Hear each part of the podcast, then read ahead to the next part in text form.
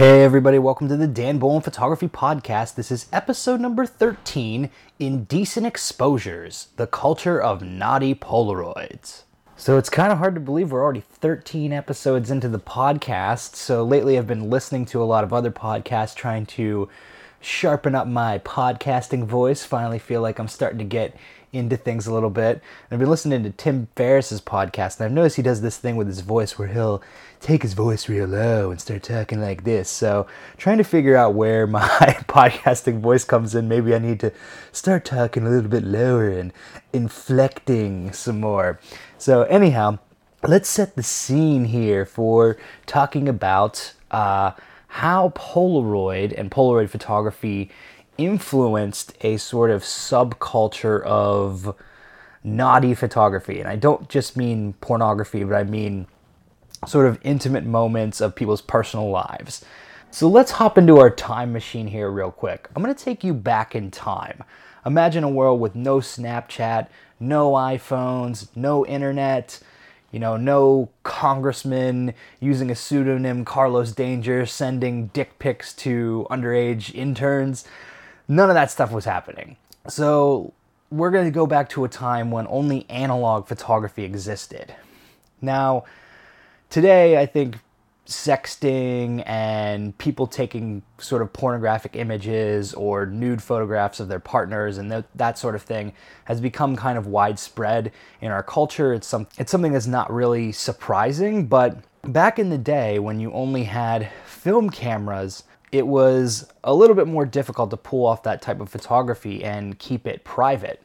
So, for instance, if you were shooting photos of your partner or something along those lines, you would have to take your film to a photo finishing lab who would then develop your photos and make prints, and they would see the photos that you had taken.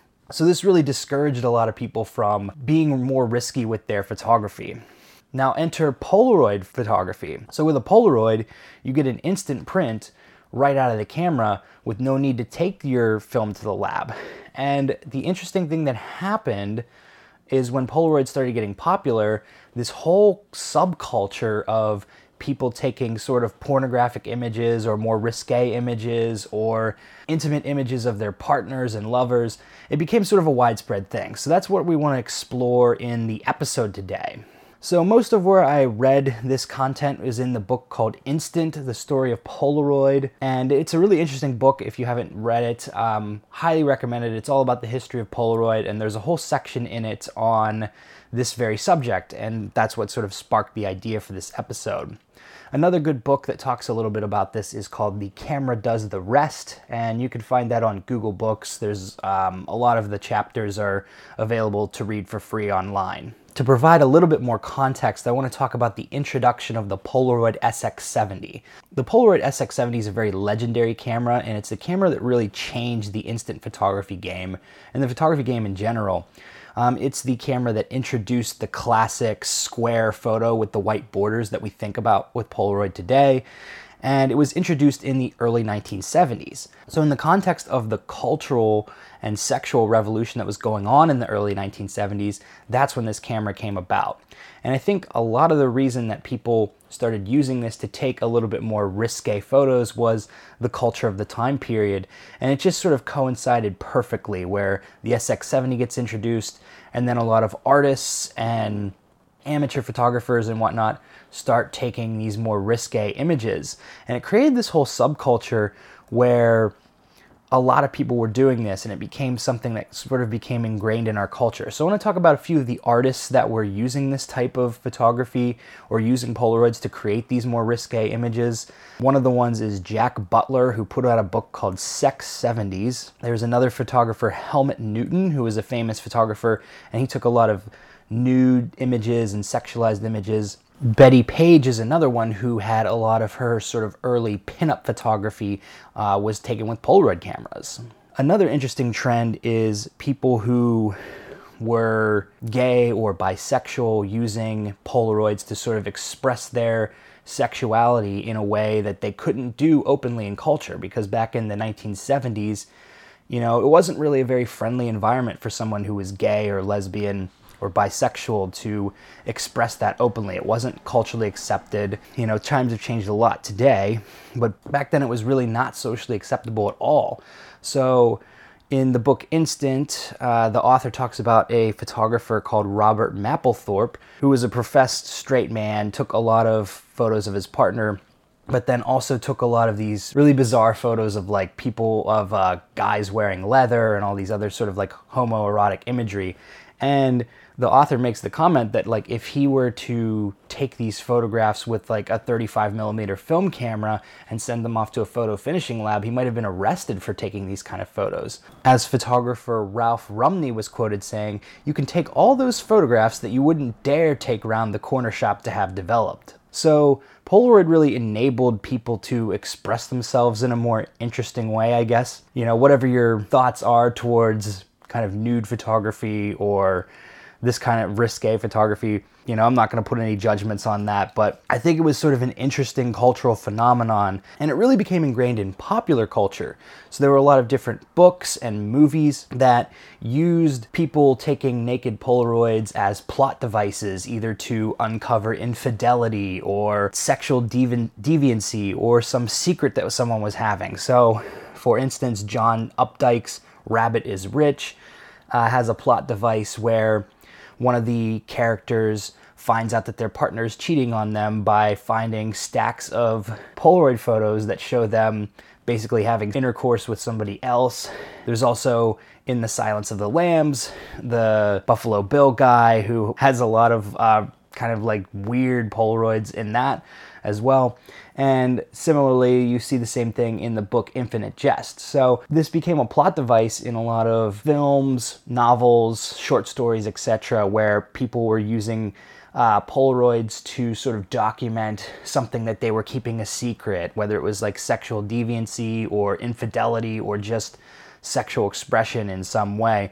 And so the Polaroid as a way to take those types of photographs became really ingrained on our popular culture. And again, Polaroid photography was also used for sort of amateur pornography and other X rated stuff. Now, obviously, not all of it was going for that, but there was an interesting statistic in the book Instant that talked about Polaroid in Russia after the collapse of the Soviet Union. And it said that much of the Polaroid sales in Russia after the collapse of the, the Soviet Union were driven by X rated productions, and that Russia actually accounted for 10% of global Polaroid film sales at one point in the 1990s. And a lot of that was driven by this sort of X rated content. So, this begs the question did Polaroid know that this sort of thing was happening? A lot of the research that people have put into this suggests that Polaroid did know that this was happening and that it was sort of an open secret that people were using the cameras and the, the film to take these sort of less socially acceptable images.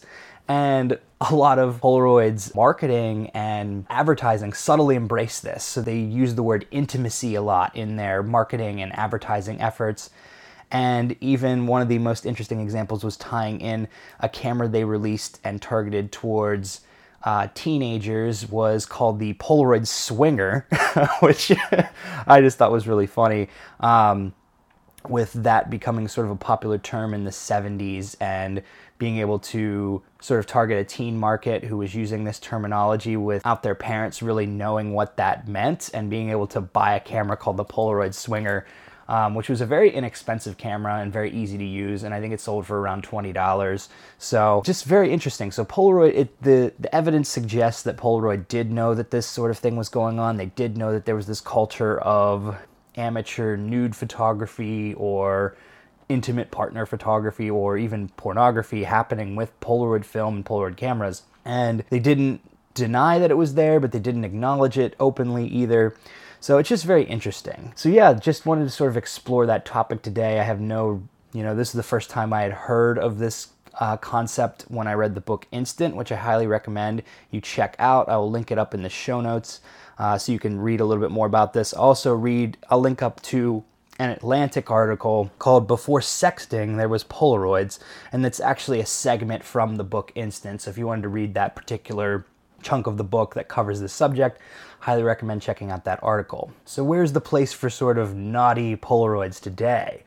Well, people still use Polaroid cameras to take these sort of images, and you can find this kind of content on Instagram or online. There's often sometimes art exhibitions of more risque photography taken with Polaroid cameras. Now, obviously, things like smartphones and our digital cameras have sort of taken over the more X rated or triple X rated side of things, but I think people are still using Polaroids for the more risque artistic expression of photography. So it still has a place in culture today and it still has really impacted the way that people think about Polaroids or see Polaroids and the the way that they use them, which I think is really interesting. So, a lot of this just came out of the technology of the time, and it's interesting to see how the transformative technology that was Polaroid, which was really revolutionary for its time, um, still kind of amazes me today that they're able to create a film that's able to self-develop and stop its developing. It's it's just really incredible that Polaroid was able to pull this off, and that there's companies like the Impossible Project who are still making this film today. So I hope you all found this episode interesting. It's a little bit of a different topic today than what I usually cover in the show. So, like I said, be sure to check out the book Instant. It has a lot more on the history of Polaroid, and it's been a very interesting book. I've been reading it. Uh, I'll link it up in the show notes. And be sure to check out that article as well if you're interested in reading about this subject specifically. So, we'll see you soon, folks. This has been another episode of the Dan Bowen Photography Podcast. Peace.